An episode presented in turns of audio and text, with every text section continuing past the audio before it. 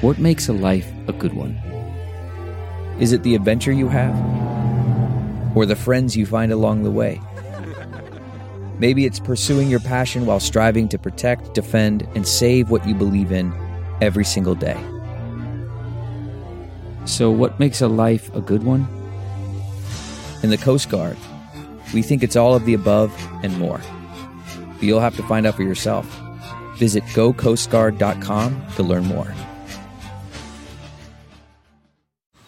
Man, that sunset is gorgeous. Grill, patio, sunset. Hard to get better than that. Unless you're browsing Carvana's inventory while you soak it all in. Oh, burger time. So sit back, get comfortable. Carvana's got thousands of cars under $20,000 just waiting for you. I could stay here forever. Carvana, where car buying meets comfort, meets convenience. Download the app or visit Carvana.com today.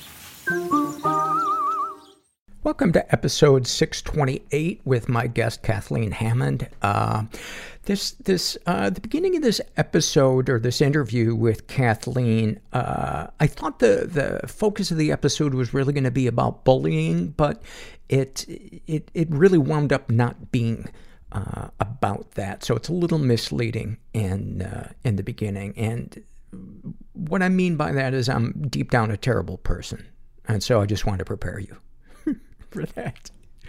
Um, I go in for surgery tomorrow on my shoulder. Finally, fucking finally. Um, I assume I'll be able to do an episode next week. I think I can one hand this. Um, I wanted to share this with with especially those of you that live in a, a metropolis, or maybe those of you that don't. Maybe just everybody in general. But um, I've lived in LA 28 years, something like that, since 94. Uh, 29 years, holy fuck. And um, I'd never been to the symphony.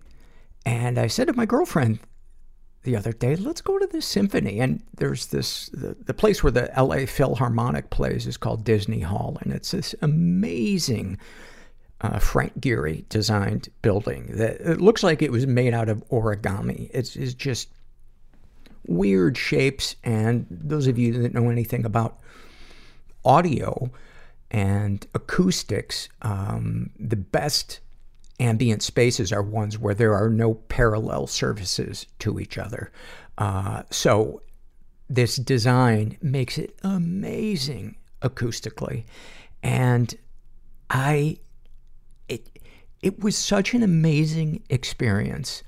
Um, I was not familiar with any of the music that was played. There was stuff by Prokofiev, um, a uh, early 20th century composer named Dawson, um, and uh, and who and uh, Ravel, and it was just so beautiful. It it um, it just reminded me how easy it is to get stuck in your comfort zone and not go out and experience things, especially if you live in a, a metropolis and you take for granted that that stuff is is always there. Um, one of the things I wanted to to share was um, I like taking well, I should say I take the metro, which is LA's subway. I live in the Valley, which is on the other side of the hill from a lot of the downtown and the the. it's on the other side of the hill from all the places you want to be, but it's cheaper to live anyway traffic can be a real nightmare. So the metro is much more convenient and it used to be a safe, clean place and it is turning into a fucking apocalypse. It is the last six times that I have ridden the metro, I have, I wouldn't say I've feared for my life, but I've been right on that border where I'm like, shit is about to break loose and I might have to fight somebody to defend myself or my girlfriend. And the shit you see there is a lady nude from the waist down. The only people that talk on the train are talking to people that aren't there. Everybody else is just focusing on not making eye contact. It smells like, like, uh, like a dog kennel. Um, urine. And taking this metro to the symphony was like a roller coaster of experiencing humanity. And I gotta be honest, I'm not really comfortable on the metro or around people at a symphony. Somewhere in between is kind of is kind of my comfort zone, but it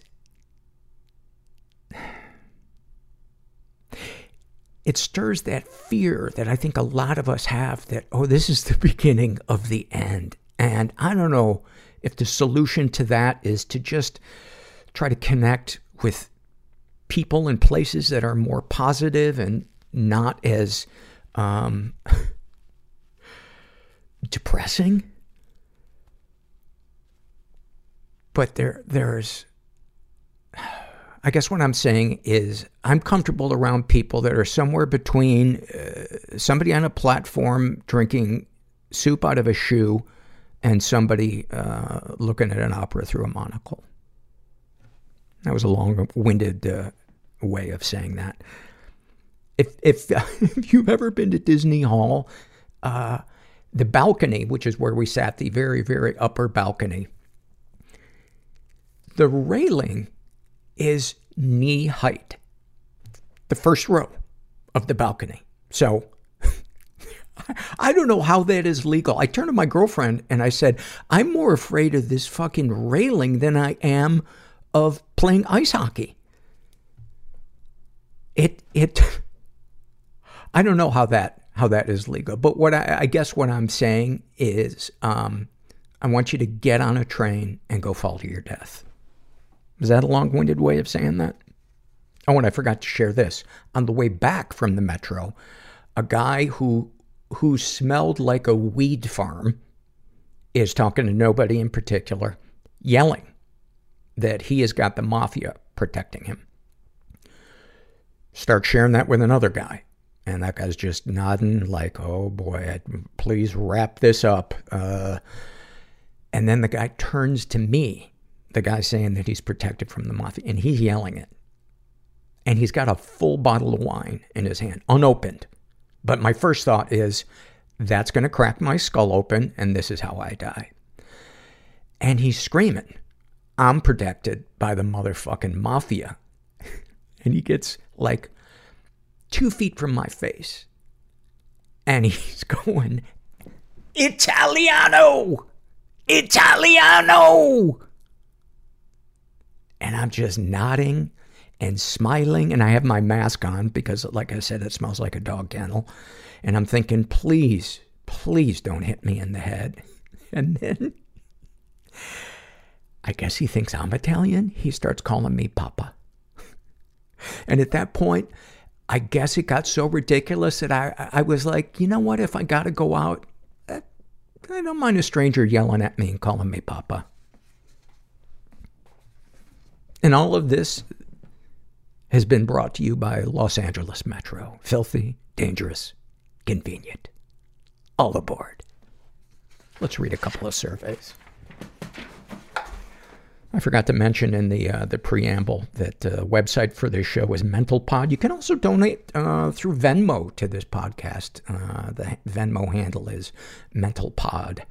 And um, preface: I'm not a therapist but I do look good in a tight pair of slacks.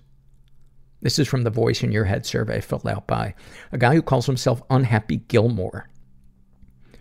What are some of the things you tell yourself about yourself? It is not normal to lay in bed till 3 p.m. I guess dad was right. You are lazy. Those pants won't fit, but don't throw them away. You don't deserve a happy life, so stop trying. No one will ever find you attractive. This is a waste of time. Concise and to the fucking point Unhappy Gilmore. And I relate to a lot, a lot of those thoughts. I think they're,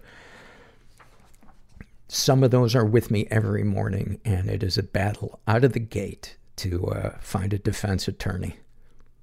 Isn't that what so much of life is? Is just finding a defense attorney for the mean voice in our head so we can get on and uh, cope? This is also from the uh, Voice in Your Head survey filled out by Allison. What are some of the things you tell yourself about yourself? I'm lazy. I need to be healthier. I'm not great, but I'm better than a lot of people. I love that one, and I think a lot of us think that or feel that subconsciously, but we never voice that. And it, it's one of the reasons why I love a good, dark documentary about something awful, psychopaths, because then I'm always like, okay, if humanity's on a curve, I'm doing fucking great. Uh, and the last thing that uh, she tells herself is, I should drink some water. I like that. And she's a new listener who has never listened to the podcast. She writes, I came here from your mom's house. Shout out to Christina and Tom, who uh, are. Um, Christina's been a guest on the podcast. Love her episode. And uh, Tom is apparently a listener, from what I understand. And um, maybe they gave us a shout out this week on the podcast, which uh, much appreciated if that is the case. This podcast is sponsored by BetterHelp Online Therapy. Uh, you know, as we talk a lot about on the podcast, uh, trying to be authentic, trying to uh, feel like the best version of ourselves. And therapy helps me with that. I've been a big believer in therapy for a long time, and in particular, BetterHelp. I love doing online therapy, not having to leave my house. I love my therapist, Heidi. She is wise and compassionate, and she helps guide me through my nuttiness. Uh, so if you're thinking of giving therapy a try, BetterHelp is a great option. It's flexible, uh, convenient, affordable, and entirely online, and you don't have to take the LA Metro to get there. Just fill out a brief, a brief questionnaire to get matched with a licensed therapist and switch therapists at any time for no additional charge. If you want to live a more empowered life, therapy can get you there. Visit betterhelp.com slash mental today to get 10% off your first month. That's betterhelp, H-E-L-P dot com slash mental. And make sure you include the slash mental so they know you, uh, you came from the podcast. This episode is sponsored by When Breath Becomes Air. When Breath Becomes Air by Paul Kalanithi is the exquisitely observed memoir of an idealistic young neurosurgeon attempting to answer the question, what makes a life worth living, as he deals with his own terminal cancer diagnosis. It's a stunning reminder to live while we are alive. A must read for anyone in medicine from a doctor turned patient. For healthcare workers, expand your view on patient care and the fragile beauty of our mortal lives through Kalanithi's unforgettable words. Some of the questions Kalanithi wrestles with in this book include what makes life worth living in the face of death? What do you do when the future flattens out into a perpetual present? When the future is no longer a ladder towards your goals in life? What does it mean to have a child, to nurture a new life as another fades away? When Breath Becomes Air is a number one New York Times bestseller, Pulitzer Prize finalist, and named one of the best books of the year by the New York Times Book Review, People, NPR, The Washington Post, Slate, and more. When Breath Becomes Air is available wherever books are sold. Learn more at prh.com slash breath. Uh, how does this mic sound? Okay. Uh, the reason I ask, like how I'm asking, as if you, you're all in the room listening on headphones and you're going to give me immediate feedback. But maybe you could uh, uh, email me and let me know because I switched uh, preamps and microphones, and uh, I'm, I'm I'm hoping that this sounds good. All right, uh, one more survey before we get to that interview with uh, Kathleen. Uh, and again, the disclaimer, we veered away from bullying, uh, as I, as I thought it was going to be about bullying in the beginning and uh, blah, blah, blah. This is from the body shame survey filled out by Janie Two Hats.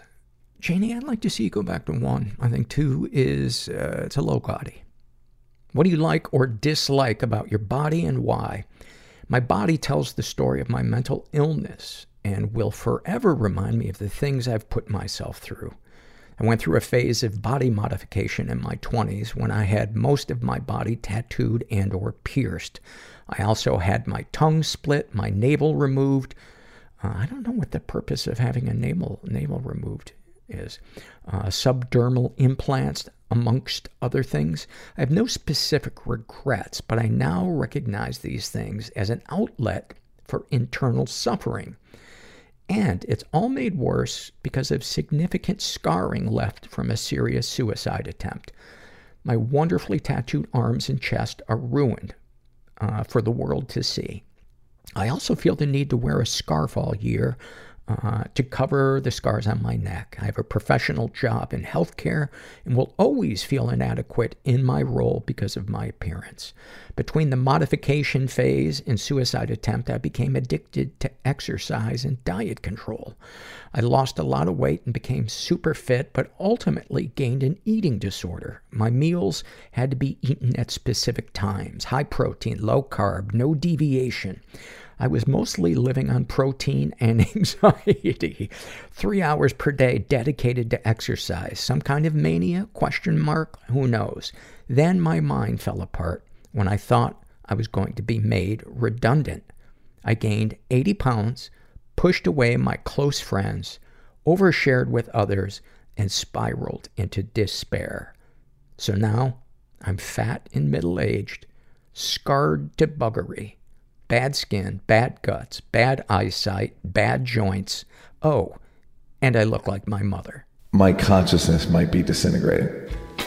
Heavy weighted blanket on my brain. Symptomatically, and I can't think straight. Things present themselves for a reason. And I can't see straight. I couldn't even drive. The first movie that I remember watching with him, post traumatic stress, when I was like five years old, was Pulp Fiction. and moral injury. I would act out the scenes. Gonna go to hell or... with my Barbies. the greatest source of our suffering. Ordinary is where all the good stuff happens. Is our unwillingness to experience and accept our emotions. It is very hard to heal in dark isolation. I developed compassion. It is in connection and community where that happens. The process was nearly unbearable. Like, I'm gonna have to kill myself. We'll be right back after this. I'm here with uh, Kathleen Hammond, who I met at a uh, support group a couple of weeks ago, and you started talking about bullying. And I was like, you know, we've touched on this topic before in the podcast, but we've never really delved into it, especially from the parents' perspective. So thank you for coming. Thank you for having me. Yeah. Um, where do we did you experience bullying as a as a kid you know any more than the ordinary uh, kind of kid does i don't think probably more than the ordinary but i was an extra sensitive child mm-hmm. so that might have attracted a little more bullying and certainly made the experience amplified in my head yeah and and you have been sober for how long nine years now. It'll be yeah. 10 years this July. That's awesome. Mm-hmm. Um, so let's let's talk about um, when bullying first appeared in your your life as a parent. Well, my oldest daughter Nellie, um, she was extraordinarily intelligent. Um, I remember when she was about eight years old, and her baby sister Emma was six. And at that age, children uh, don't like to take showers. They want to be filthy all the time. They don't mm-hmm. want to take the time away from the fun to take a shower. Sure. So I said, Girls, it's time to shower. Who's going first? And neither of them wanted to go first. So I said, Okay, pick a number between one and 10, and whoever is closer can go second. Nellie said two. I looked at Emma and she said eight. And I looked back at Nellie. I said, pick again. And she said, oh, well, then your number was five. She was eight years old, and that quickly she deduced yeah. that because I had asked it again, that meant yes. that they were equidistant from the target, and she had it. Um, that's the kind of smart that Nellie was. Um, she was now, in retrospect, I think a little bit on the spectrum, although she would have never qualified for a spectrum diagnosis based on the DSM. Um, but um, extraordinarily gifted, a little bit drawn inward at times, thick glasses, cute as a peanut, um, but to other kids that could be a target for some bullying. Yeah. And so when did it uh, kind of rear its head? The summer between fifth and sixth grade. Um, she was in a day camp at a recreation center, a local recreation center for the summer. And um, a friend became a frenemy. Um, relation, the relationship between them became strained, and she um, complained to me of having been gaslighted by this other child who was um, a teenager at the time, a couple of years older than her. And she didn't describe a lot of the details to me um, because she wasn't the type of kid that taught, she would kind of hold that stuff in. And, um, but she did mention that the, the other child had told her things like, why don't you kill yourself? And she became just utterly despondent and um, withdrawn and dark. And she said it had to do with the breakup of this friendship and the um, and the the words that were said between them. Was there an incident or uh, uh, something that triggered this, or was it just this this uh, friend of hers just uh, kind of turned? Was it encouraged by other kids? Not that it matters, but I'm just kind of curious. As I recall, the initial confrontation or conflict had to do something with. Um, maybe the friend lending my daughter five dollars and mm-hmm. telling her not even that it was a loan that oh you wanted a starbucks here's five dollars to get a starbucks and then later asking for it my daughter not wanting to give it back to her and not having and so that right. was you know it was over N- a, not a big deal mm-hmm yeah not a big deal so what what happened next well i guess that there the argument turned into an erosion of the friendship, which turned into um, an adversarial relationship between the two of them.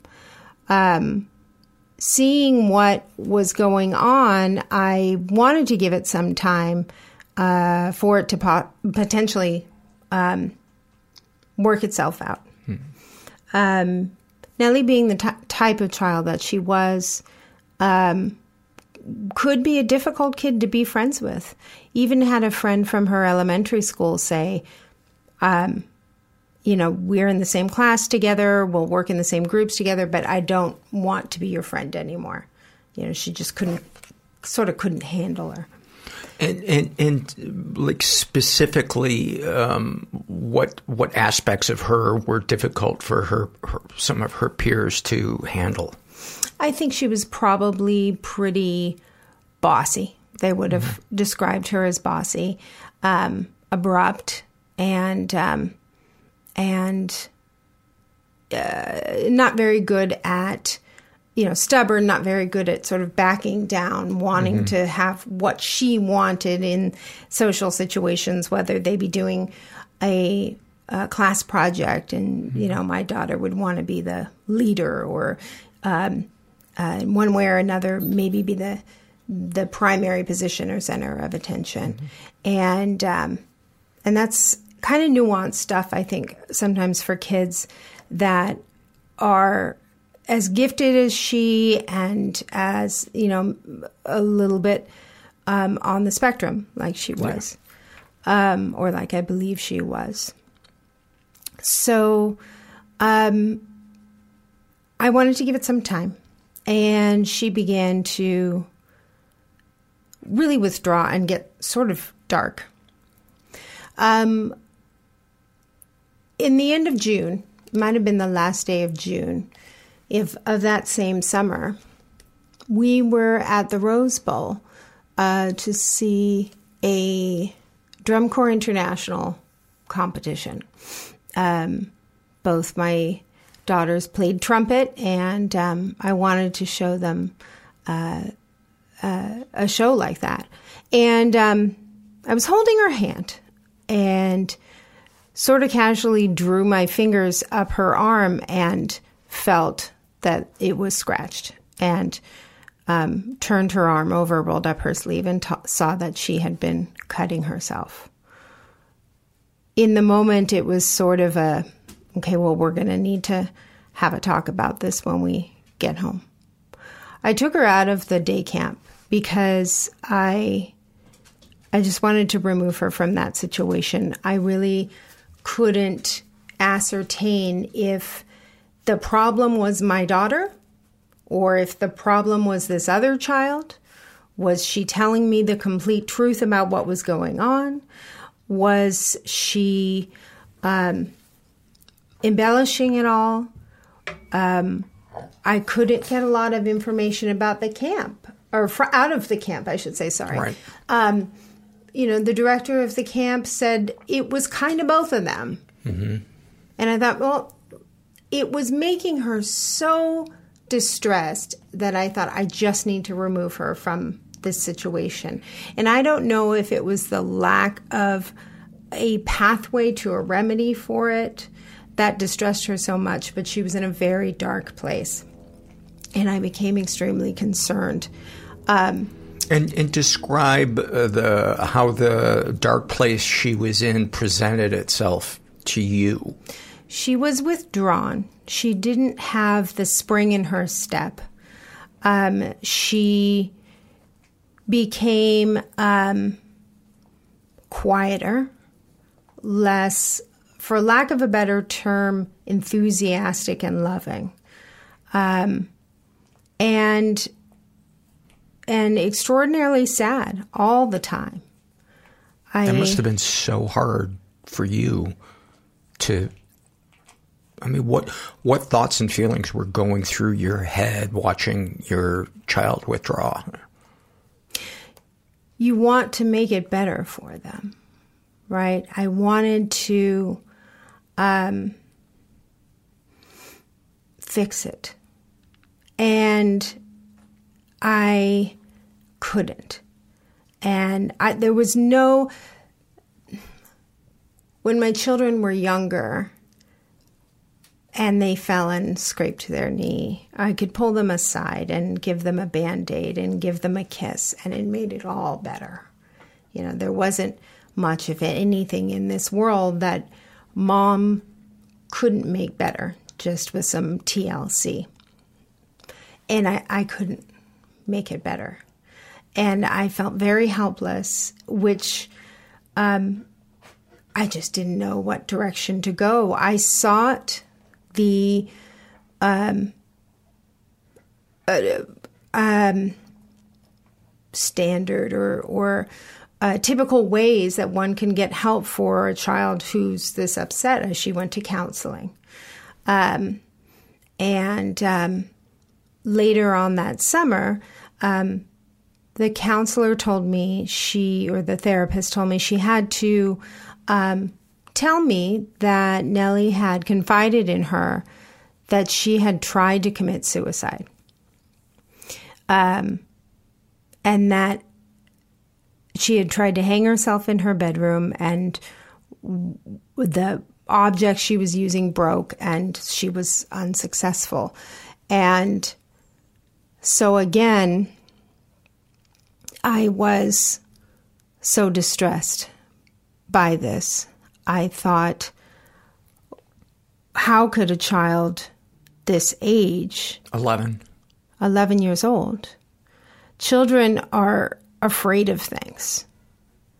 And I think that they're afraid of things because they don't want to die, right? Fear is their natural human response to danger.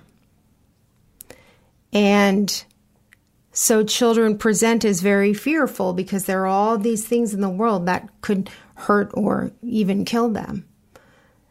And I I wondered if she could understand the magnitude of that, but I think I assumed she couldn't. But I didn't want to take any chances. Um, I took her um, uh, to the emergency room one day. Um, actually, was called. Um, this would have been, I think, early in the fall. Um, was called by the school, and I think they had found her harming herself, and they said, um, you know, you should take her to the emergency room. I, I did, and we sat there for about nine hours waiting to see a psychiatrist who um, was not a um, a child specialist. It, um, he was just the psychiatrist on call, and um, he said the only thing I can do is is put her on a three day hold, and there wouldn't really be any treatment there per se. And I talked to her, and she um, she said she'd be okay.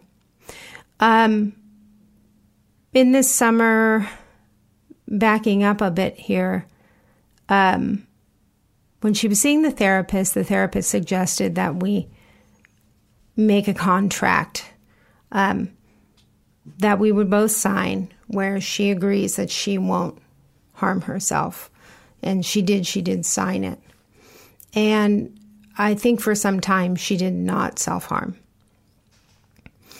In the fall, she went, um, she started middle school, and things seemed to be looking up for her. The step or the bounce in her step sort of came back.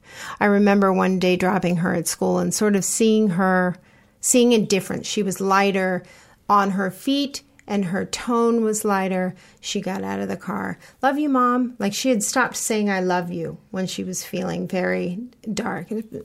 Yeah, I was really encouraged. Um, and um, and she joined the dance team at the school.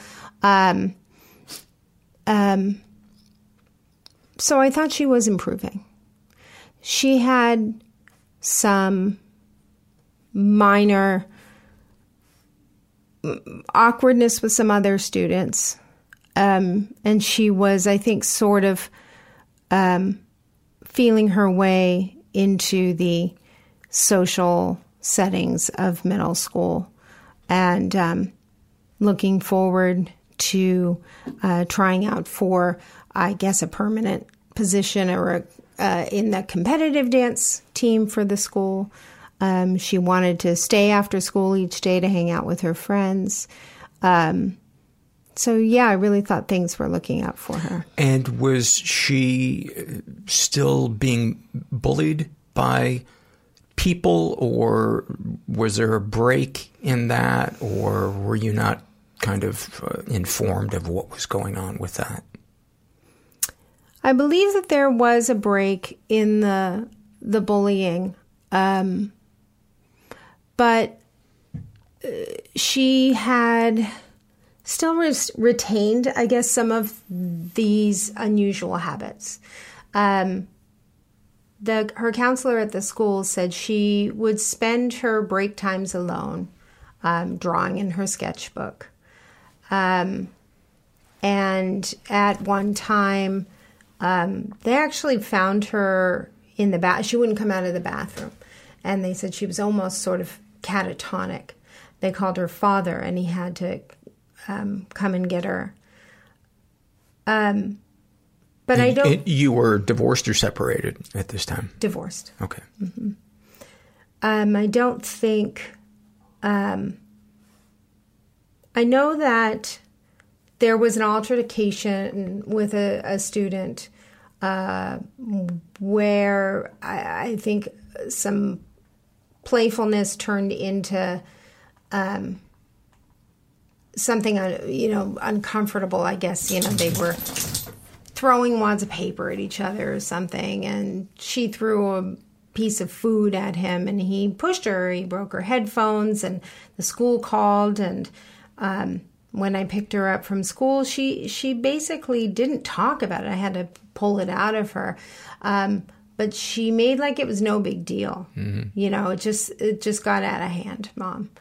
Um, but to the best of my knowledge, um, aside from one other episode um, that I didn't learn about until later, um, there was another bullying going on. There what? Was not any other I gotcha. bullying going on. Okay. Yeah. And uh, kids at that age are not really involved in social media, are they? Not that all kids are the same, but They were, and they are more than they should be. I really Gotcha. think that um, that kids at that age maybe can't handle the um, turning the other, you know, or turning away, um, sort of ignoring the haters. You know, uh, for kids that age is hard to do because they want the, I think, um, they may seek validation from other kids. Um, and um, and when that's not what they get, when they get the opposite, it probably stings a bit more. And for Nellie, um, who is sensitive and I think self conscious about her, who knew she was a little different. Mm-hmm. Um, but the but the primary um, struggles were in person struggles rather than social media. I guess that that was the question. to the best of my knowledge. yeah. Okay, okay. Mhm. So what happened next? Um, well, a week later, um, she died. She she took her own life. Um, she. Um, let me back up a little bit. Mm-hmm. From the summer when I took her to the emergency room, or, or late in the summer, um, the psychiatrist in the emergency room said, you know, try to, I know she's going to therapy, uh, try to take her to a psychiatrist. So um, I, I did going through my health insurance, found a psychiatrist who could see her, made an appointment. She was able to have a telehealth appointment. Additionally, at the time, I was working in behavioral health and was seeking um, the assistance of some of my colleagues who were friends who were trying to um, get um, some ABA therapy for her. Um, uh, although typically it's only paid for by insurance for individuals who are on the autism spectrum, but they were uh, trying to get an insurance approval for some therapy for her. And what does ABA stand for? Applied behavior analysis. Okay. Um, but she did see this psychiatrist. The psychiatrist said, I think she's depressed. Um, I think that she will recover. But I think that um, some medication may help. Um, it was just Nellie and I in this in this appointment, which, if I didn't mention, was a telehealth appointment. Mm-hmm. And I, I asked about the medication she was proposing, which I believe was Zoloft, uh, its potential side effects. And I said, Well, I can't really make this decision right here on the spot. Um, can we um, discuss it as a family and give you an answer in our next appointment? She said, Absolutely. Um, so I did discuss it with, with Nellie. I discussed it with her father, and the three of us agreed it would be worthwhile to try um, but she did, she never did make it to that next appointment.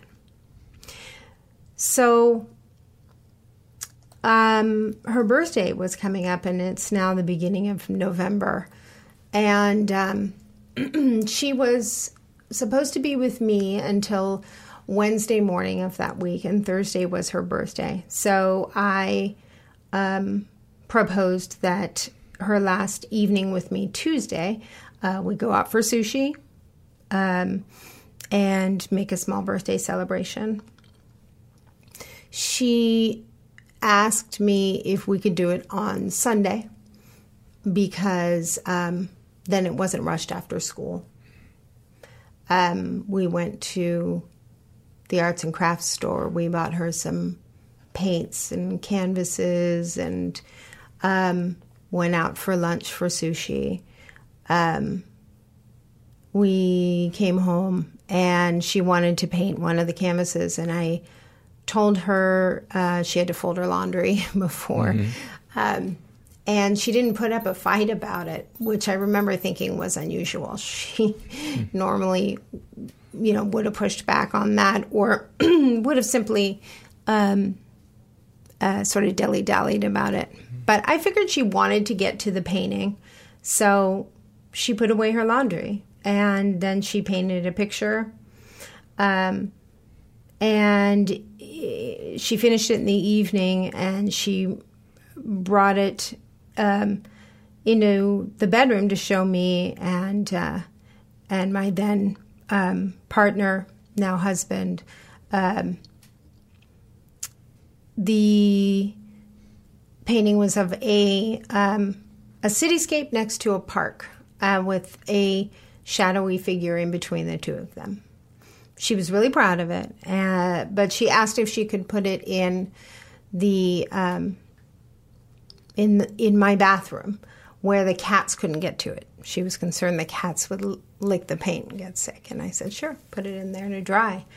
Um, I asked her to clean up, and um, and she went in the bathroom and started cleaning her brushes, um, and um, and she was sort of getting paint all over the bathroom. I asked her to clean that up too, and in doing that, she'd had her bathroom sink running for several minutes, and she came and said, "There's water coming from under the sink." So I went and I I looked under her vanity, and and lo and behold, the sink was leaking into the vanity, and now I'm distraught. And oh, damn it, I'm to have to buy a new vanity, and and I I said, you just finish doing what you're doing, and and I'll deal with this. And I went back into my room and and kind of looked at the prices of vanities and um, uh, put a bowl under there to collect water. And um, and she went back to her room. By the time I um, by the time I came back around to her she was lying in her bed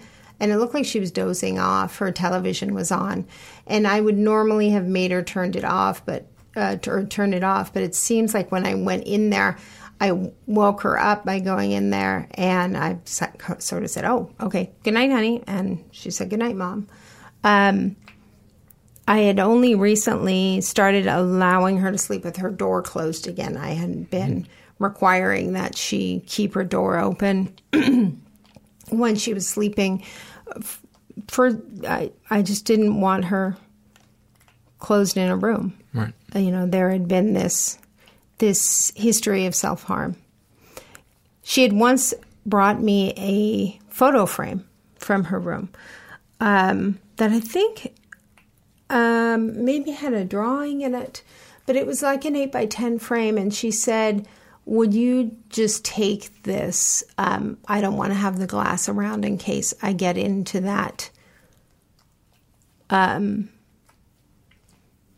into that mood. Um, and and I did I took it. But I also took it as positive that she was making an effort that she didn't want to harm herself or at, le- at Mhm. least it seemed she didn't want to. But um, after that night um, I um, got up and went into her room earlier than I would have. I would have typically gone into her room about 6:15 in the morning to wake her up and start getting her ready for school. But for whatever reason, right after I got up, I went in there and it was 5 minutes to 6. I opened the door and I thought she was kneeling by her bedside. And I thought that was unusual. And I remember saying, what are you doing, honey? Um, and then I realized that she wasn't kneeling, that she was hanging from the upper bunk of her bed. Um, I, I think I had a empty or almost empty glass of water in my hand. I remember I tossed it and ran over to her and started trying to pick her up off the noose. And um, that's the worst moment of my life. I can't imagine. I'm so, I'm so sorry. Um, I knew when I touched her that she was gone, but um, we called 911 and, and um, they were unable to revive her.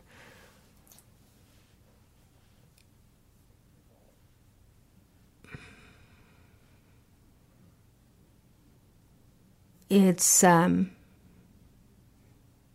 there's a great deal of regret. Um, what did I miss? Um, what could I maybe have done that I wasn't already doing? Or if I'd known then what I know now. Because while I knew she was still in need of help, that she was going to start medication, um,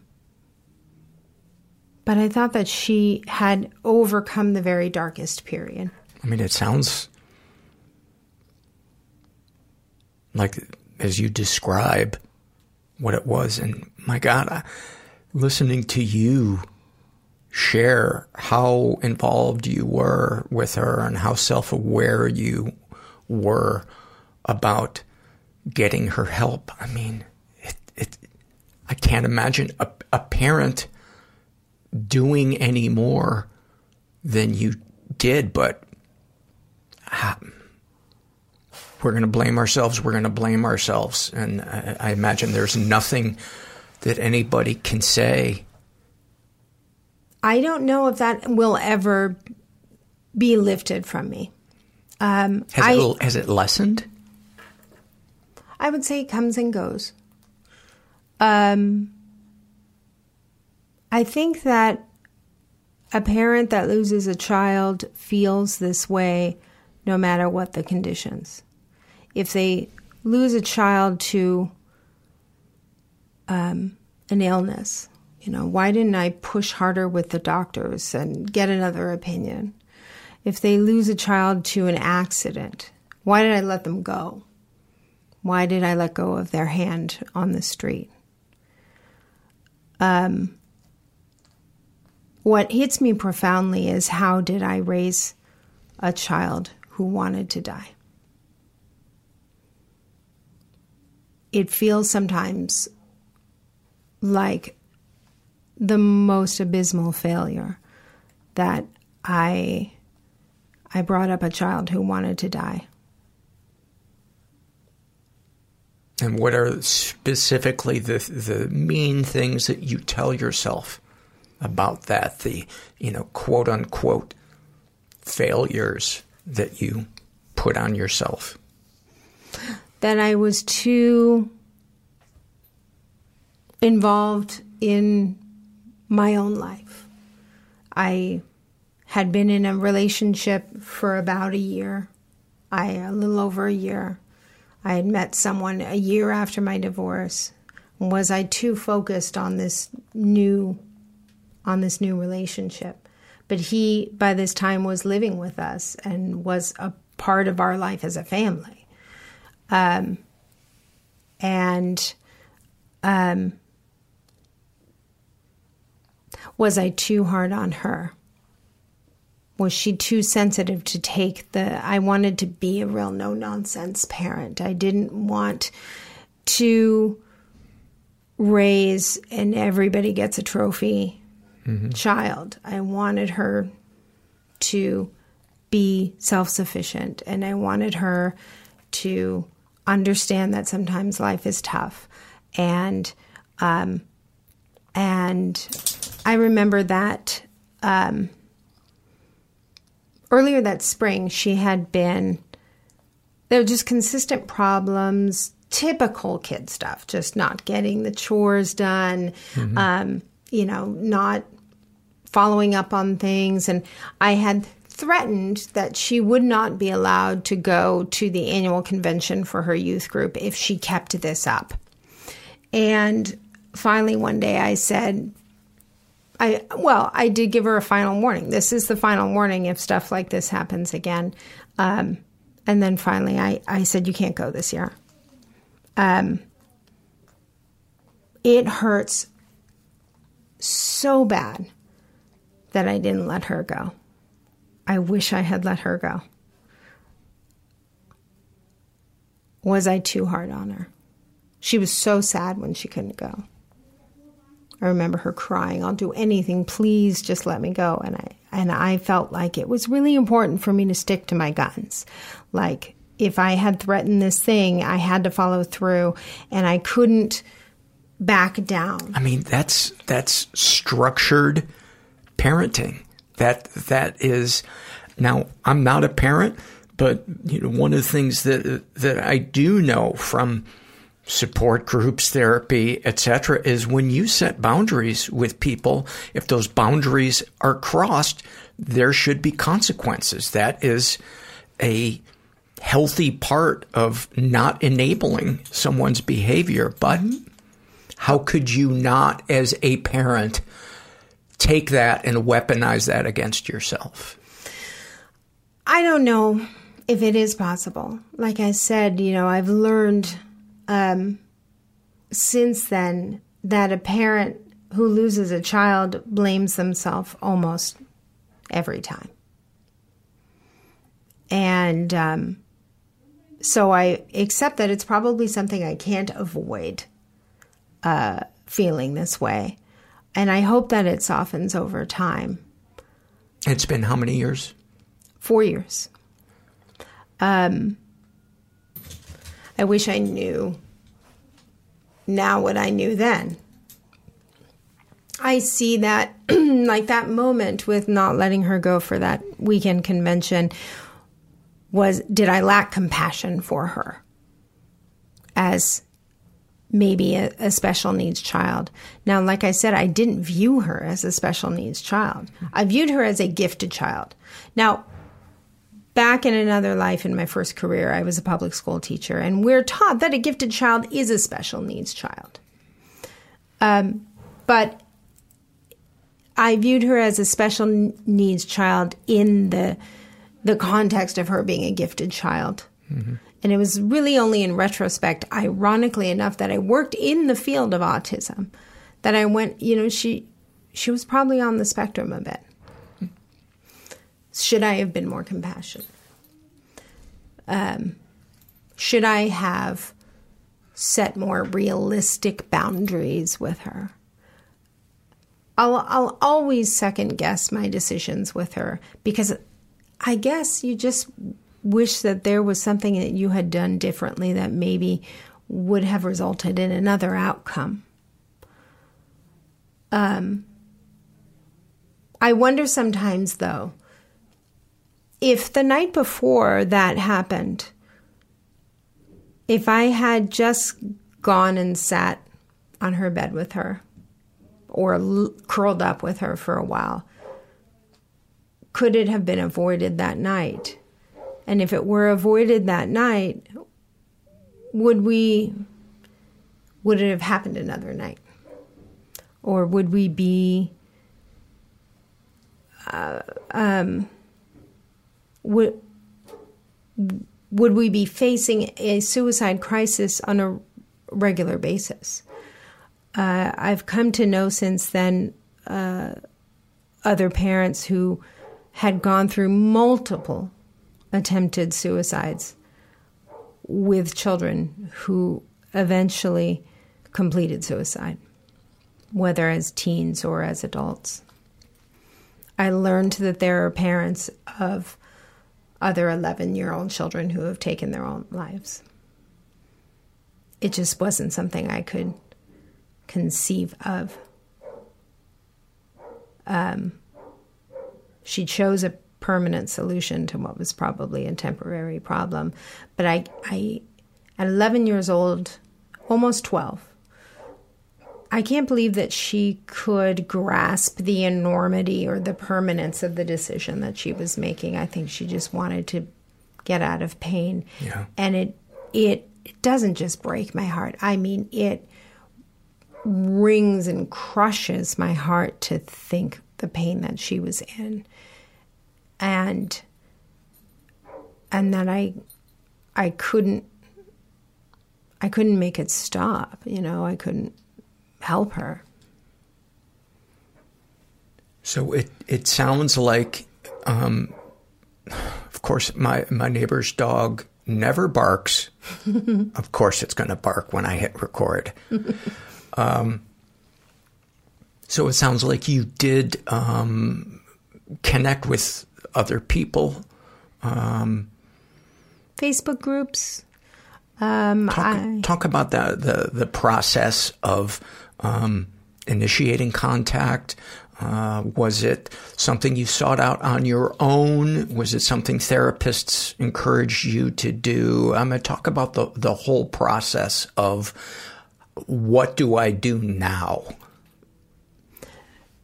Um,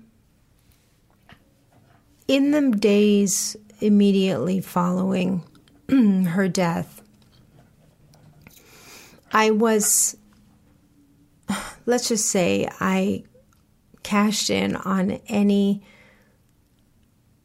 supportive friendship collateral I had built through my entire life because it was an army of of of love that saw me through those days and weeks. There were there were friends at my home within maybe an hour. And um, and they didn't leave until I was good and ready to let them go. Um, and those initial days, it was like I was carried through so that I could um, survive it. Um, a abundance of love unlike anything I've ever known just sort of wrapped me up and insulated me uh, in that time. and that was the beginning of the of the healing process of accepting the condolences and expressions and um, and grief of those around me and and sympathy. Um, um, what, what re- recalling those moments and those interactions? What did the what specifically did those expressions of love and support look like, and what did it feel like in your skin mm-hmm. to experience those? In the that initial day after finding her, um, I remember being in sort of a, a, trance. I remember feeling it physically, like I uh, uh, couldn't eat or or I, I, was just sort of numb, and I had to, of course, talk to the the police and the coroner, and and and the house filled up. Um, my my priest came and stayed until they took her away, and um, and in that initial day, my dearest friends um, helped me to um, write an announcement to put on Facebook because I figured that was the best and fastest way to get mm-hmm. this sort of news out. Um, another friend started a um, a GoFundMe to raise money for uh, services for her, um, and I remember thinking, uh, is sort of arguing about it. Like, I, I don't, we can, we can pull together the money for a service, but no, people just want to help. Yeah. And you have to let them. And, um, we went to bed that night. By the time I went to bed, a dear friend who I like to call my soul mother, um, who lives in Paso Robles, uh, um, had dropped everything and driven down here. She had lost her son when he was, I don't know, about 34 years old, 33, who was a, a dear childhood friend of mine, a college roommate.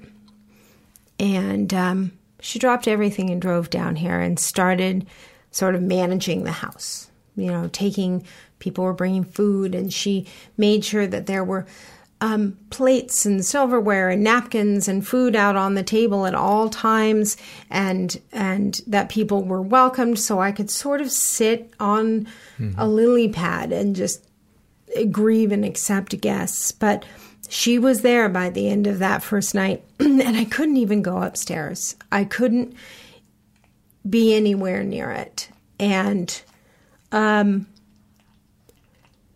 so we, um, my significant other, he, he drove out to Target, he got an air mattress, and we all slept in the living room.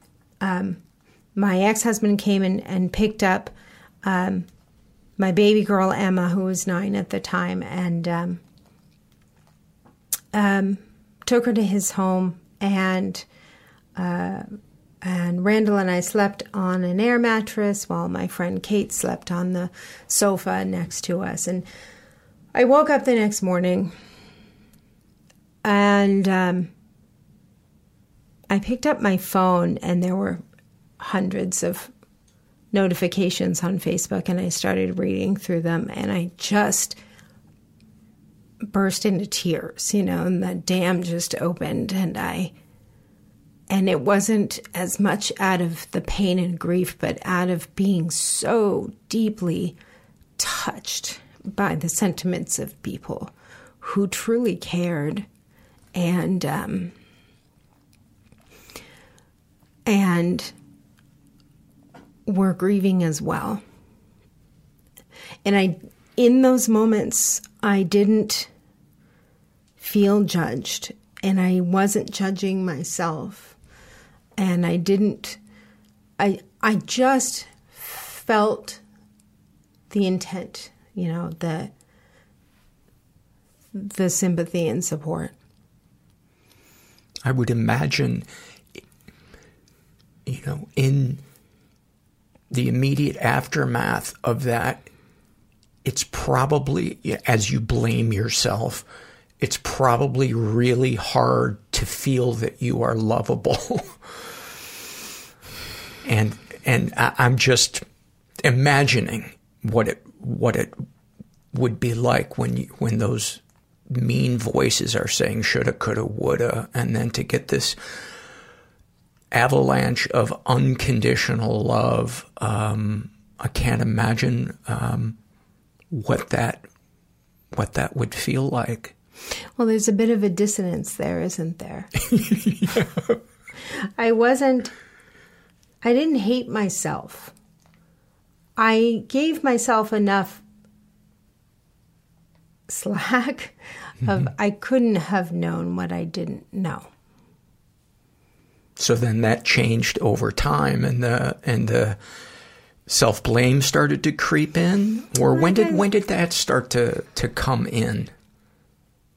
I would say it came in immediately, but there is an ebb and a flow to that. I see. There times when I forgive myself, and there are times when I blame myself, and everything in between. There are times when I blame this child who I never met for bullying her. Um, there was a a text message I found on her phone in exchange, which I presume was with somebody from school, and she said, "Hi, this is." Uh, she said, "Hi, um, I can prove to you that I know how to play piano." And the person said, Who is this? And she said, It's Nellie. And they said something like, Well, it's kind of weird and stalkery that you're texting me. Um, and so I'm just going to go now. And Nellie had responded, like, Sorry, with a blushing emoji. And that was it. That was the conversation. But that was the Friday before she took her own life. Was that the final straw? And where is where's that kid? You know, I don't I never knew who it was. And if I if I met that individual, would I want to to to to throttle them? Would I hate them? There are moments where I hate this imaginary child who's probably now also 16 years old, still a child. Um, or would I would I have the capacity to forgive? I don't know. Because I know that my feelings go go back and forth. I know that there's a a part of me that wants them to feel bad for what they did. And I wish I I didn't have that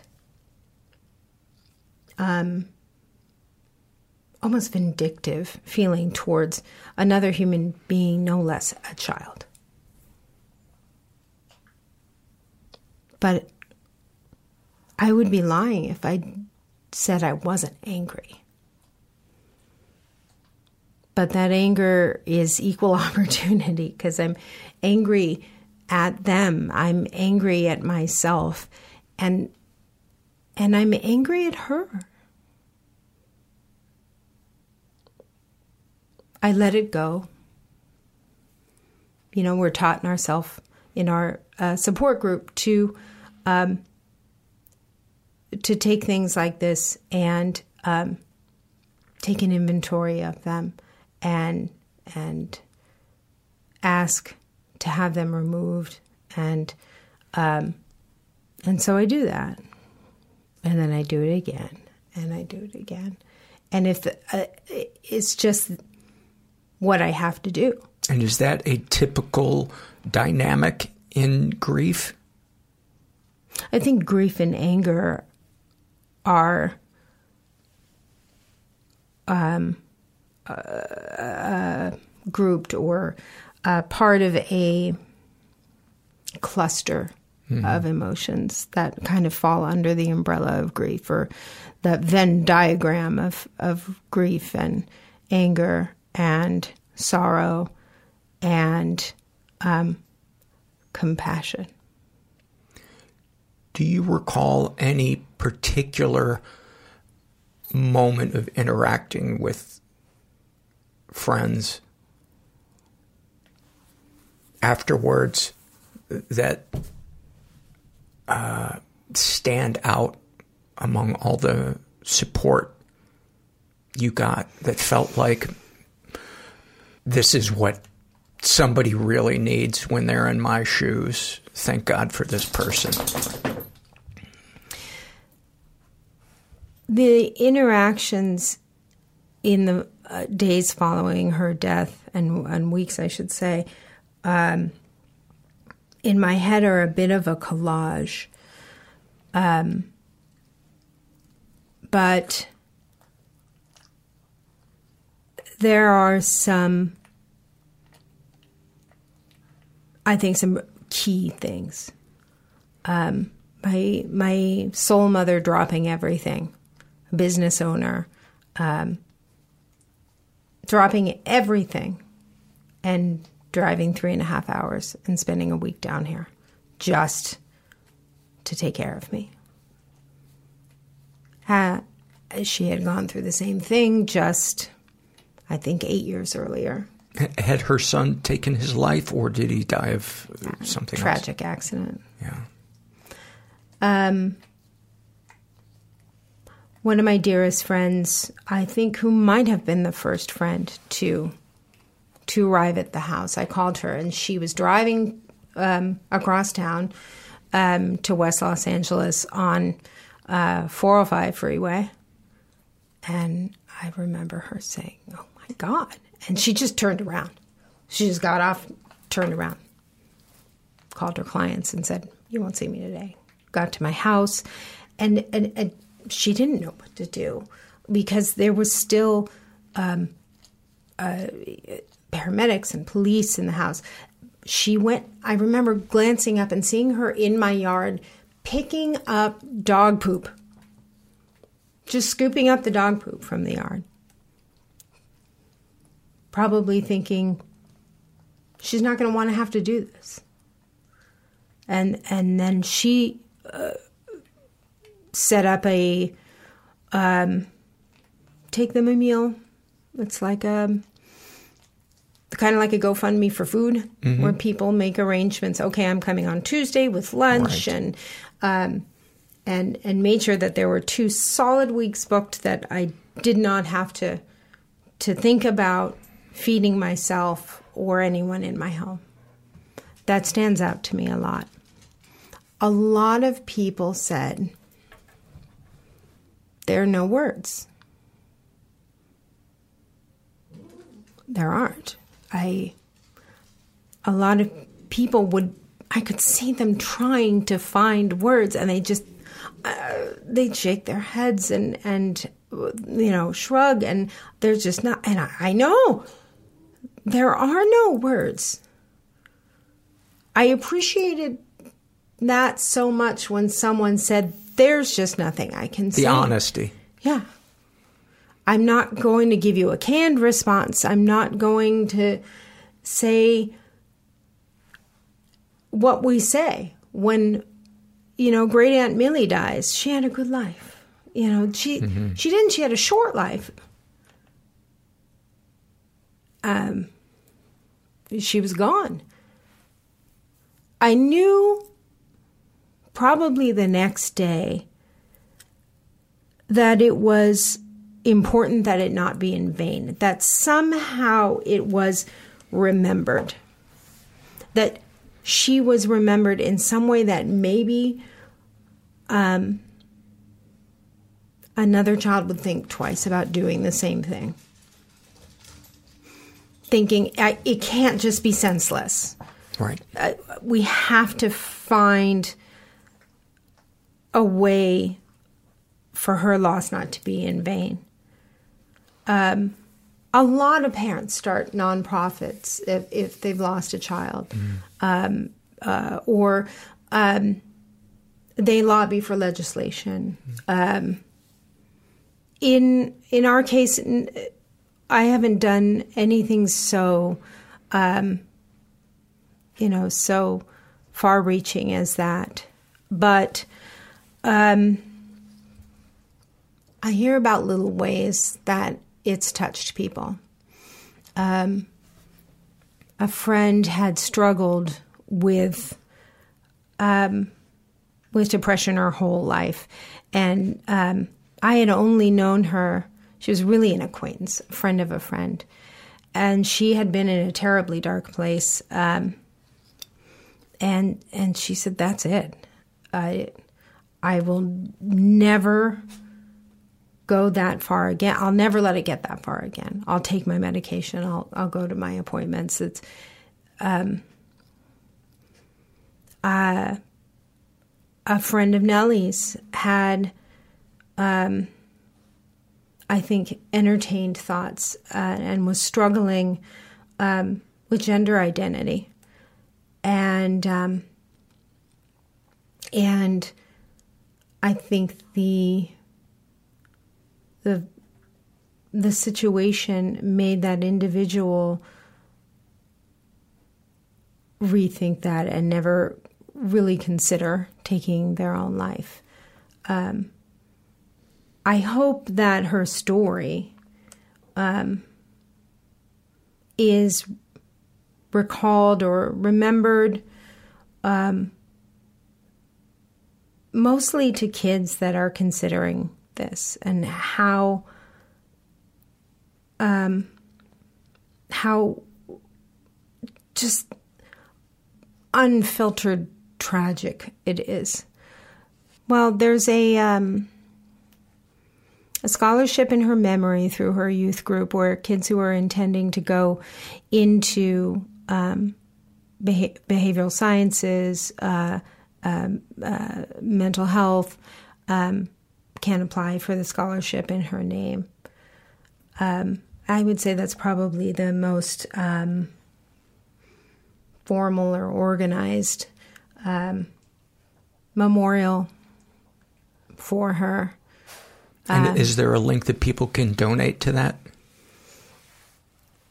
Um, no, I don't think so. Okay. Uh, I not that I can share. I just imagine the a lot of the listeners are like, "What? What can I do?" You know, your your story is so uh, moving, and that's an understatement. Um, and I think, to to some degree, society as a whole, we feel a very um, a sliver of that uh, powerlessness and sadness, even if we don't personally know somebody that's completed suicide. hmm I think there's scarcely a person in our society who isn't touched, Yeah.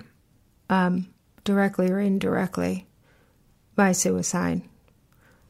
Um, I remember at 12 years old, um, one of my brother's childhood buddies took his own life. And he was, I think, 17 and about to um, go to college and, and had a, a bad breakup. And his mother, like me, found him after hanging. And um, I remember being um, that, I remember the tragedy of that funeral. I remember so clearly his mother crying over his grave. I remember hundreds and hundreds of, of young people, all that age there, and, and just so heartbroken. I remembered my brother crying and crying and, and it was he was my big brother, you know, he was like 18 at the time. And I don't think I had ever seen him cry. Um, and I think back on that now so often um, because there's, I remember wondering what do they do now? Because there's the whole life after. There's, there's, how do we go on? Mm-hmm. Um, What what are I'm sorry, finish your thought. oh no, that's okay. What are some of the things that um, are hard to hear or see or look at? Things that remind you of it, or, or both positively and negatively. Maybe things that um, bring up positive memories of her, or are they all sad? There are some things that bring back positive memories that are almost like little family tidbits. Um, Can she- you share some? Yeah, yeah. She used to walk in um, and putting her arms up to her chest and say T Rex hugs. You know, it's, it's really silly. And um, and anytime we see a Tyrannosaurus Rex or a painting of one, we always think of Nellie and T Rex hugs. Yeah. And um, and her artwork, she actually was um, she was a gifted uh, visual artist, and I have a painting in my living room that she did that. Um, gosh, it, it's just it's so haunting now. It's a a silhouette of what looks like a the head and shoulders of a a girl and hair blowing in the wind, but inside the silhouette is this landscape with trees. Um, I'll share it with you. Um, Yeah, please do. and I'd be, um, you know, happy for you to share it with your listeners. Um, how, you know, how deep. Um, there was so much um, that I found in her sketchbook after she died. I never opened it and looked at the pictures unless she wanted to show me something because um, I wanted to respect her privacy. Um, another regret should I have not done that because some of it was very dark.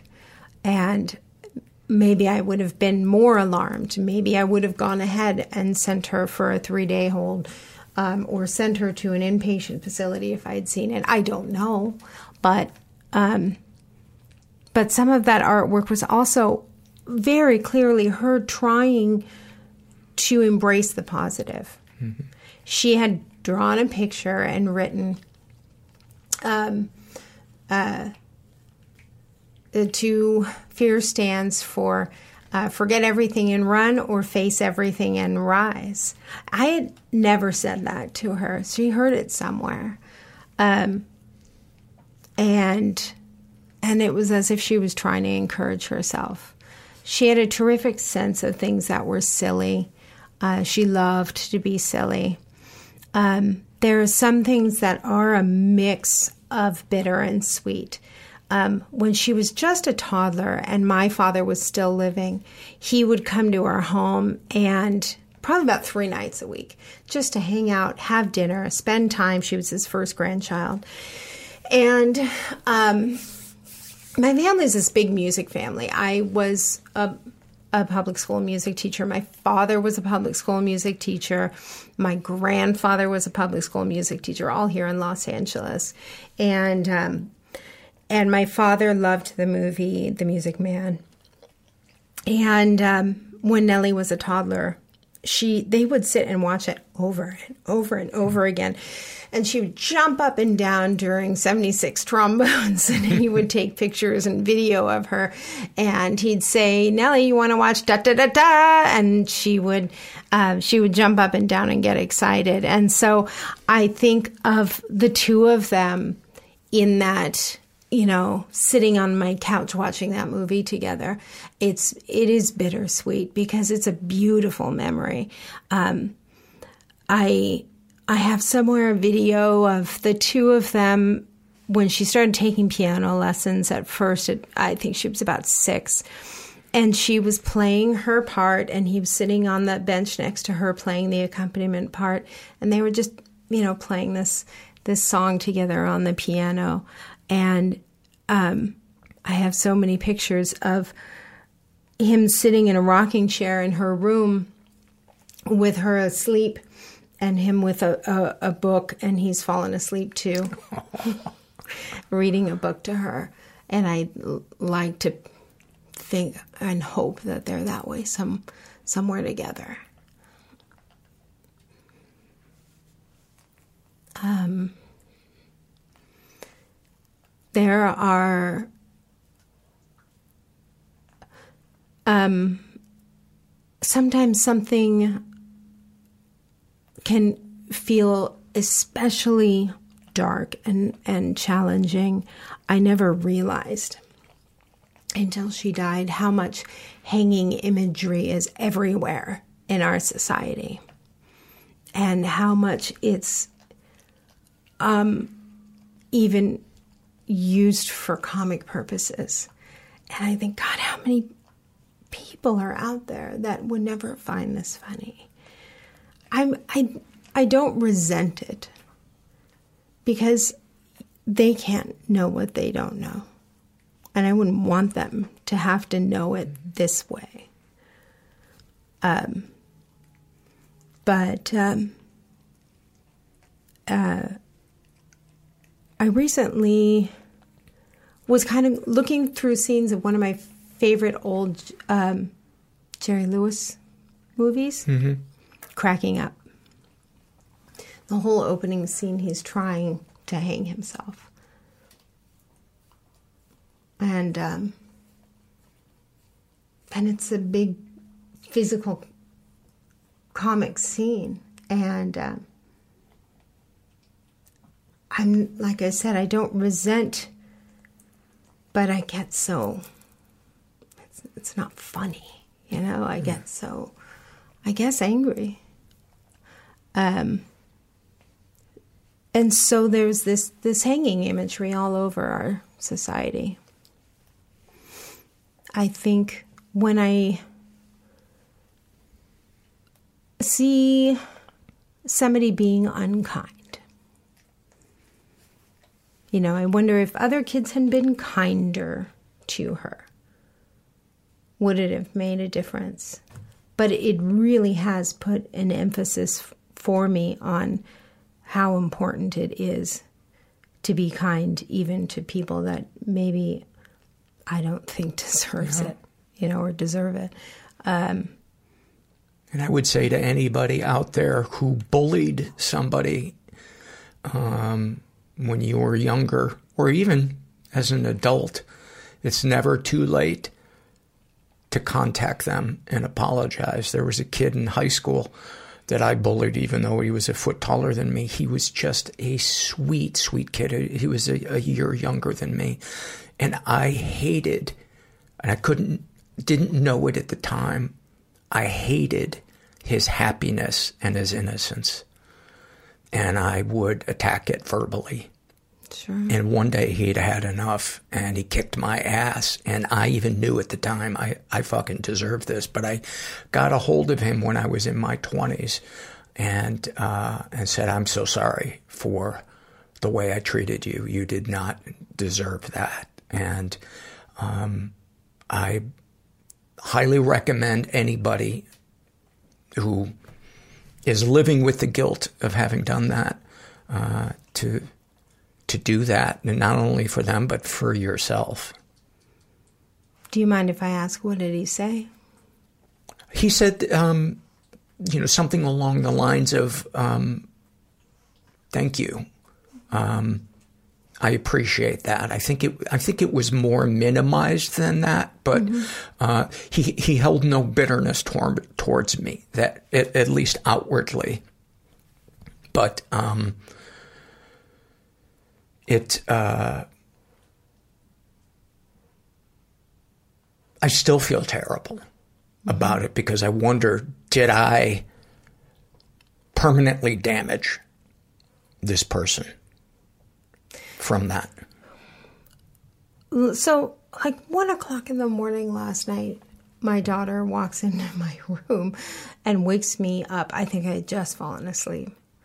And um, she's feeling a little blue. And just, Mom, will you come lie on my bed with me? And we ended up sitting up and talking until I think three o'clock in the morning. So there's your parent of the week award there, because I had to get her up and get her to school at six thirty this morning.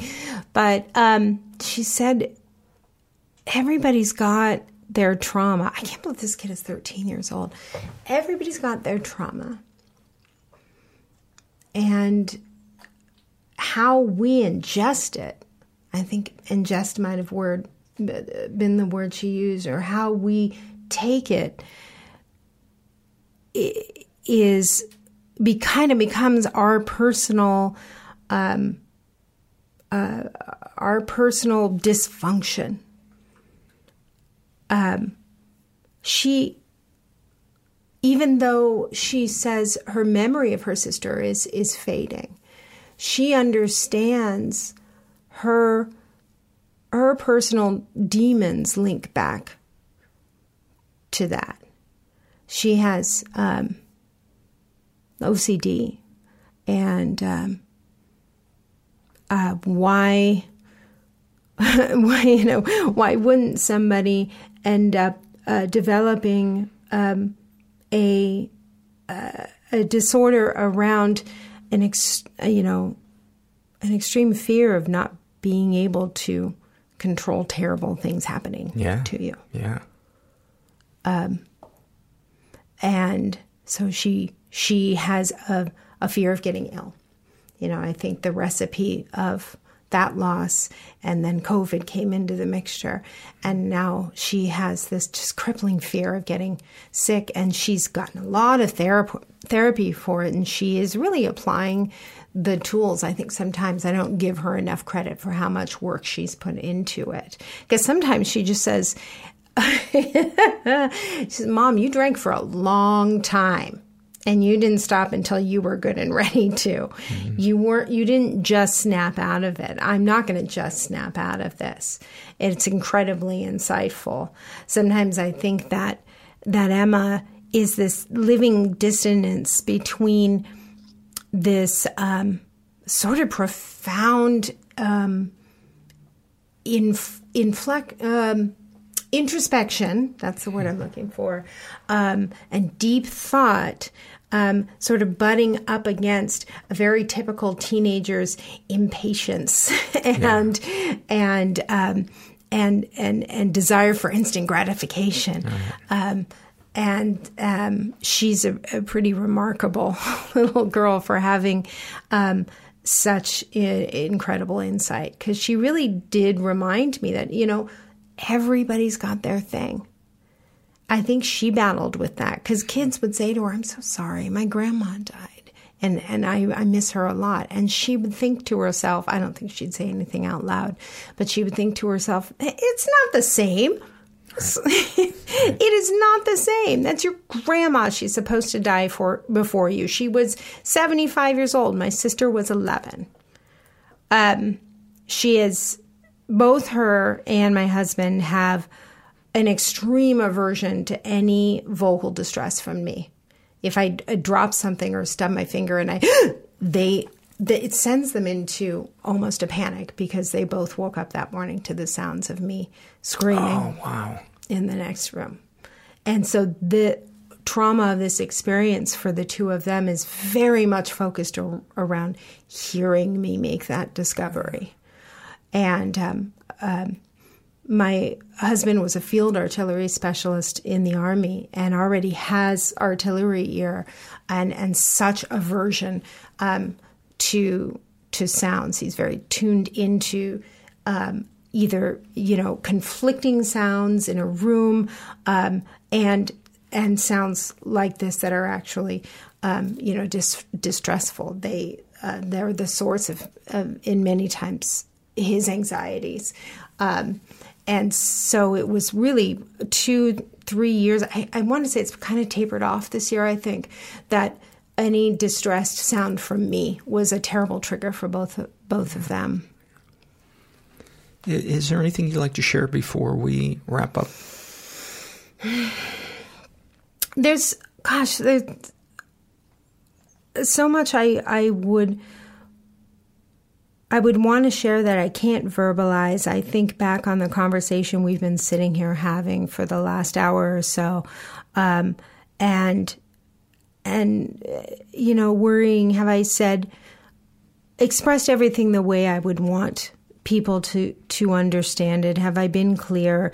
And I hope I haven't said anything that would hurt or offend anybody. No, Um, not.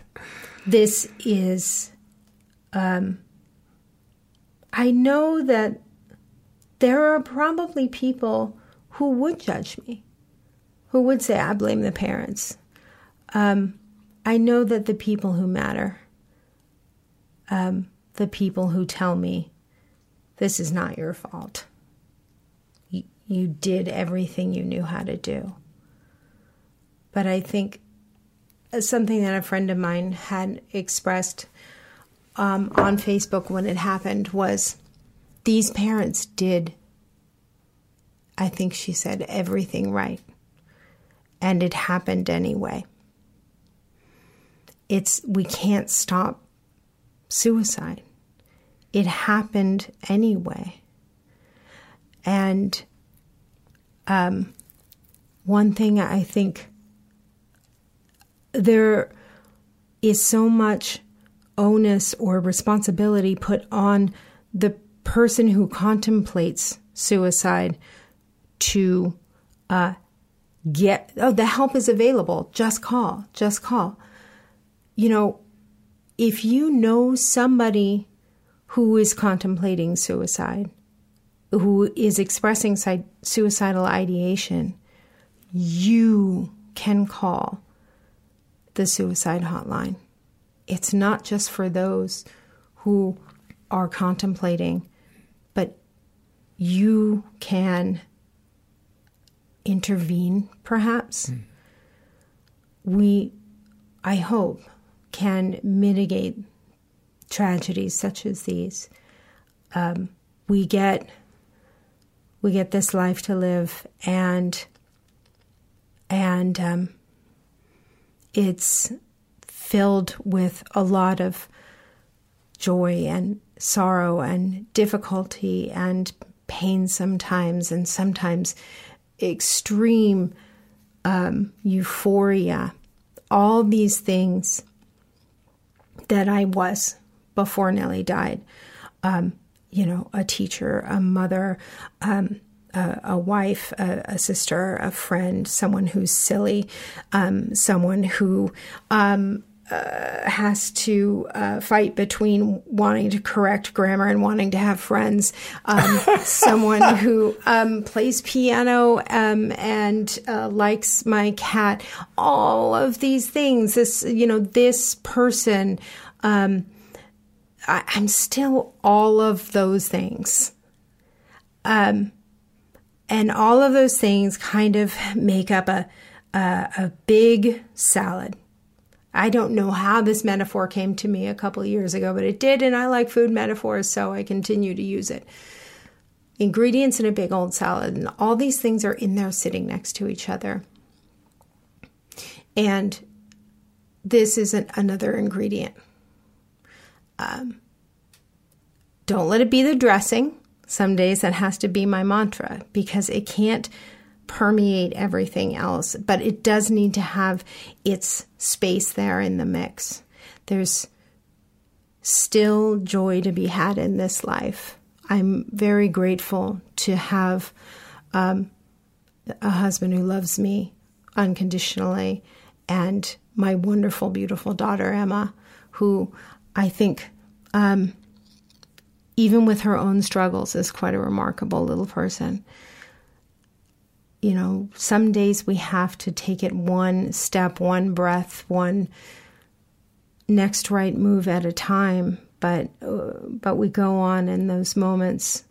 Um, I'm not excused from the bad moments that will still happen, but I still get to have the good ones, and I think that's important for me, and I think anyone to remember. Well, thank you so much for sharing your story, and I I feel like I am much more enlightened on um, the the topic, and um, just thank you. Thank you for having me.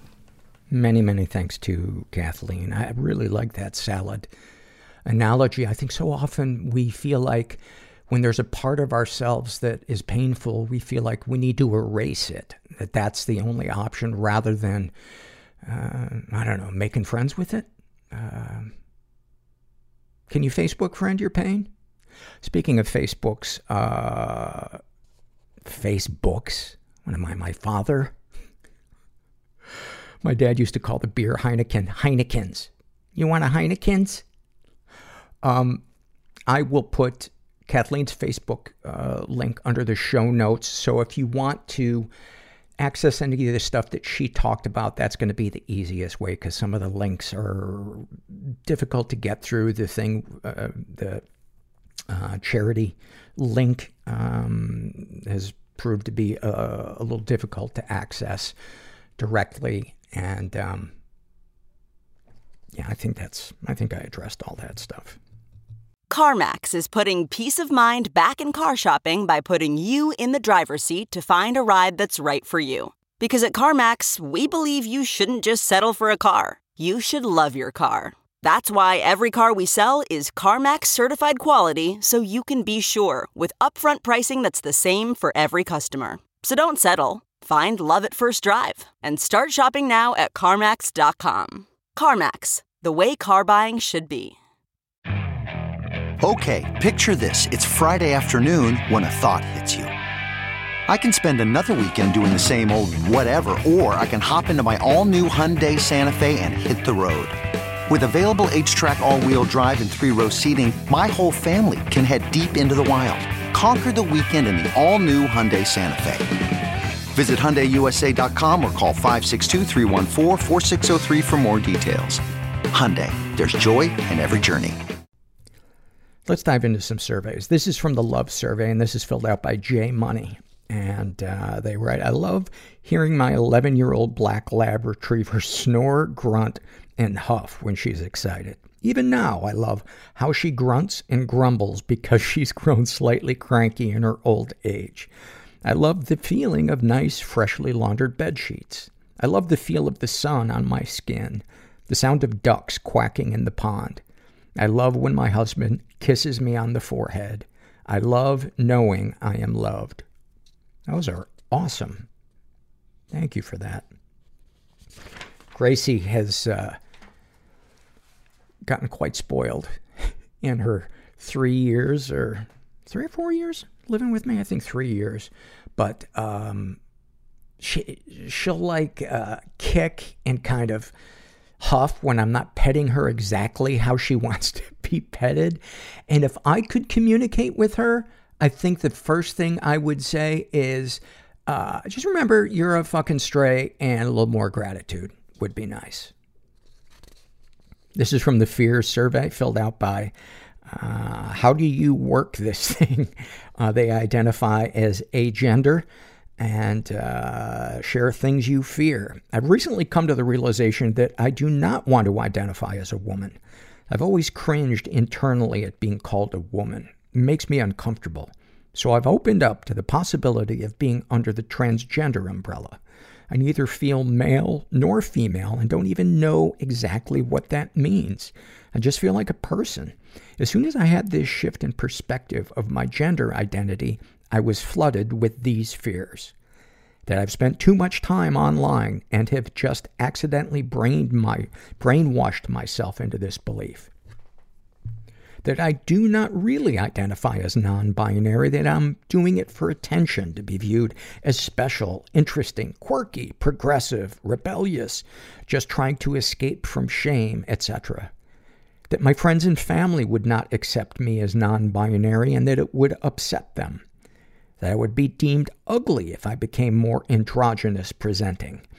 That I am confusing my non-binary identity with my long-standing body dysmorphia, interests, or style preference. That I merely fetishize androgyny and don't actually want to be androgynous. And that my desire to be androgynous presenting is a result of internalized misogyny.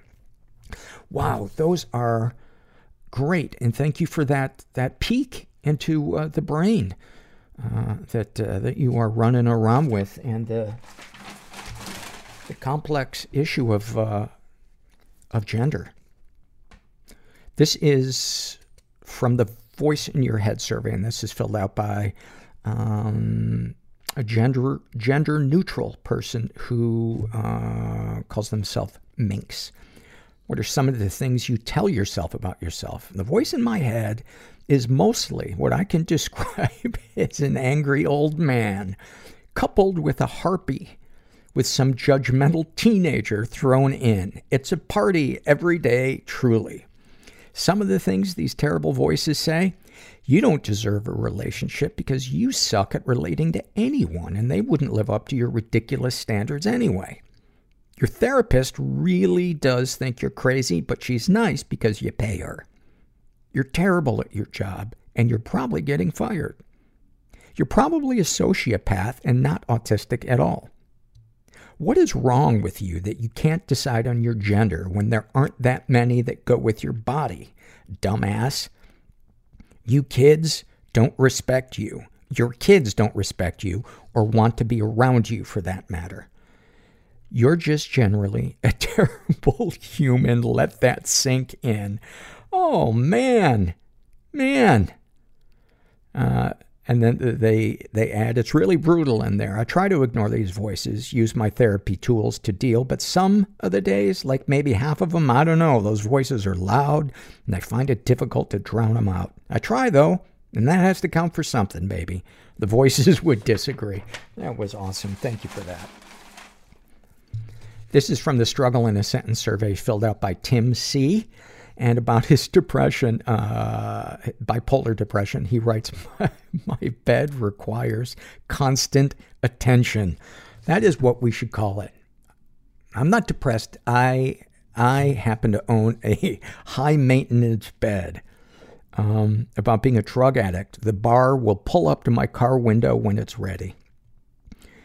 Snapshot from his life. My childhood vacation spot in New Hampshire is a wonderful seaside town. I like watching the drawbridge go up and down, playing 80s arcade games, and climbing rocks as seagulls landed around me.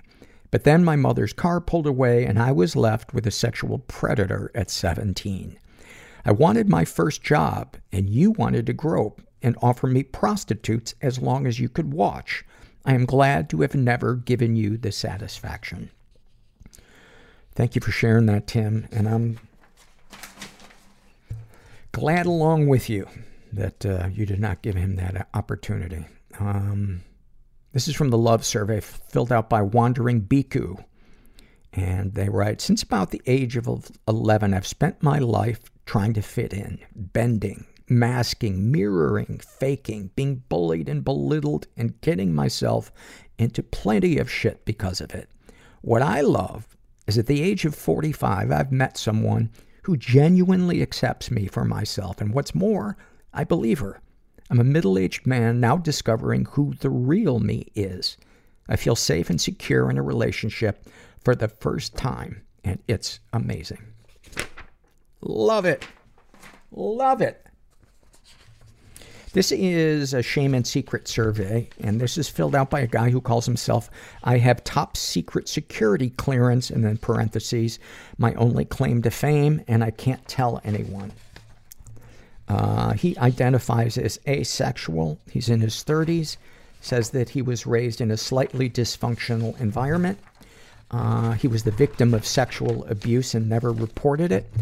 Uh, he writes, I had an older male cousin molest Uh, me and have sex in various positions throughout the ages of six to nine. I don't remember exactly how many times it happened, but I figure that it is likely in the area of 50 events. He made me want it so bad, telling me that I was being allowed into his very secret and special club. I was so proud, even though I was totally confused. Whenever I would ask him about what we were doing, what the white sticky stuff was, etc., he'd give me answers, but at that age I just couldn't understand what was happening. Sick bastard had me whenever he wanted. The hardest feelings surrounding this for me are the times I vividly remember begging him for us to go play. As an adult, I can stack a pile of logic up a mile high as to why I shouldn't feel disgusted with myself. But when it's dealing with trauma about yourself, the real, the rules don't seem to apply. Eventually, our parents figured out something was up. In retrospect, probably because of how excited I was for bed some nights when we would stay over at this cousin's house. I was told, quote, what he is doing to you is wrong. He won't do it anymore, unquote. And that was it. Not another word was ever spoken. A little therapy would have been nice. But at least he didn't rape me anymore, and I suspect that this early abuse planted the seeds that would eventually lead me into a career of criminal justice. So I guess there is a silver lining to that cloud if you look hard enough. In my preteens and teens, I tried to have sex with every friend I had, and I was relentless. I had no concept of predatory grooming, and it wasn't until 12 that I actually started sleeping with other guys. We were of the same age and kids, so I let myself try to believe that I wasn't preying on them, but instead acting out in unhealthy ways.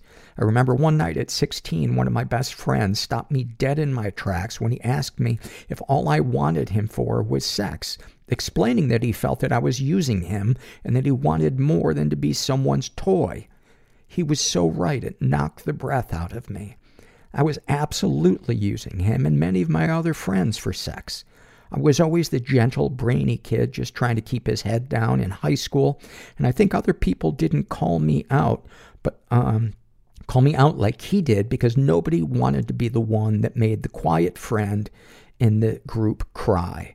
I believe that by calling me out, he really helped me change. I wish I knew where he was today. I would thank him. I started looking for proper consent as opposed to often resorting to wearing people down and started to finally allow emotions to mix with sexual feelings, to be more human. If others, if other listeners find themselves um, being used like he was, I urge you to call it like it is with your abuser. If they are a good person reading from the wrong playbook, it might just be the thing they need to hear.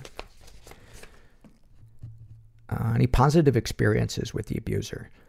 Uh, no, there really isn't. Sometimes I still have to see him, and I do my best to tolerate it to keep peace in the family and because I love my aunt and uncle. But I hate every minute of being in the same town as him. He is one of the only people I truly hate. Deepest, darkest thoughts. Despite my criminal justice background and my personal experience as a sexual abuse victim, I often fantasize about gentle sex with preteen girls. Um, in the parentheses, I am choking back the urge to vomit right now. This is the first time I've ever admitted this, and I feel so nauseous and disgusted at myself. God, I hate myself so bad right now. Uh, Uh, end parentheses. I do my best to not let these thoughts linger in my mind, and I actually think I might take my life before hurting a child like this, but still the idea that it possibly could happen, that these thoughts could grow and I could lose control, it scares me so badly. I'm crying just thinking about this one. You are going so deep, buddy, on this podcast. And th- this is, I know some of this stuff has got to be, I mean, clearly you're saying that it's, it, it, it's hard to bring up. And uh, I and the listeners appreciate you airing this very, very uh, these very, very difficult topics. And about the most recent thing that you wrote, I just want to say, you know, um, escalation, you know, when somebody is a predator, um, especially an adult predator, their behavior will escalate. And it doesn't sound like your behavior is escalating. So, um, it sounds like it is just the fantasy that your brain was gifted and you know, if if if you're not trying to bring it into your real life, be kind to yourself. Be kind to yourself. Make peace with that because we cannot change what turns us on. At least I, I don't think it's possible. I, I've never met anybody who who could. I mean, we might discover new things that turn us on. Um, I wonder sometimes, did I read this sentence? If all of these thoughts and events are a reason why I was sexually active as a teen and young adult, but now, entering my middle age, I identify as asexual. Darkest secrets. I remember around the age of 10, myself and a couple of other boys would regularly convince one of their sisters, who was younger than us, to pee her pants. I don't know why we did this, but I know I was definitely an instigator, and we would get a kick out of the event every time we could get her to do it. I worry that this has scarred her. I wish I could say sorry and for her to know how much I mean it. I don't know if I should try to reach out to her or if it's something she no longer thinks about. Maybe it would be selfish of me to reach out in an attempt to ease my regrets because what if it resurfaces regressed memories for her? That would be a good thing, I think, to talk to your therapist or, or if you're in a support group, um, people who um, whose opinions and experience you trust. Sexual fantasies most powerful to you, sex with girls and women, peeing themselves, writing that makes me feel like taking up heavy drinking. What, if anything, would you like to say to someone you haven't been able to? I am really sorry to my friends and their siblings for the pain I caused. I hope you can see it wasn't malicious and that I was operating from a skewed framework. What, if anything, do you wish for? To never again feel any attraction to underage people. This is a pill I would take without hesitation. Have you shared these things with others? My spouse knows the basics of my history with sexual abuse and that, that I had a lot of guy partners early on, but she takes it in stride. I can't imagine telling anyone about my sexual exploitation fears. Can you uh, even imagine how a conversation like that would go? How do you feel after writing these things down? Very broken and very much like someone I should be locking up for life.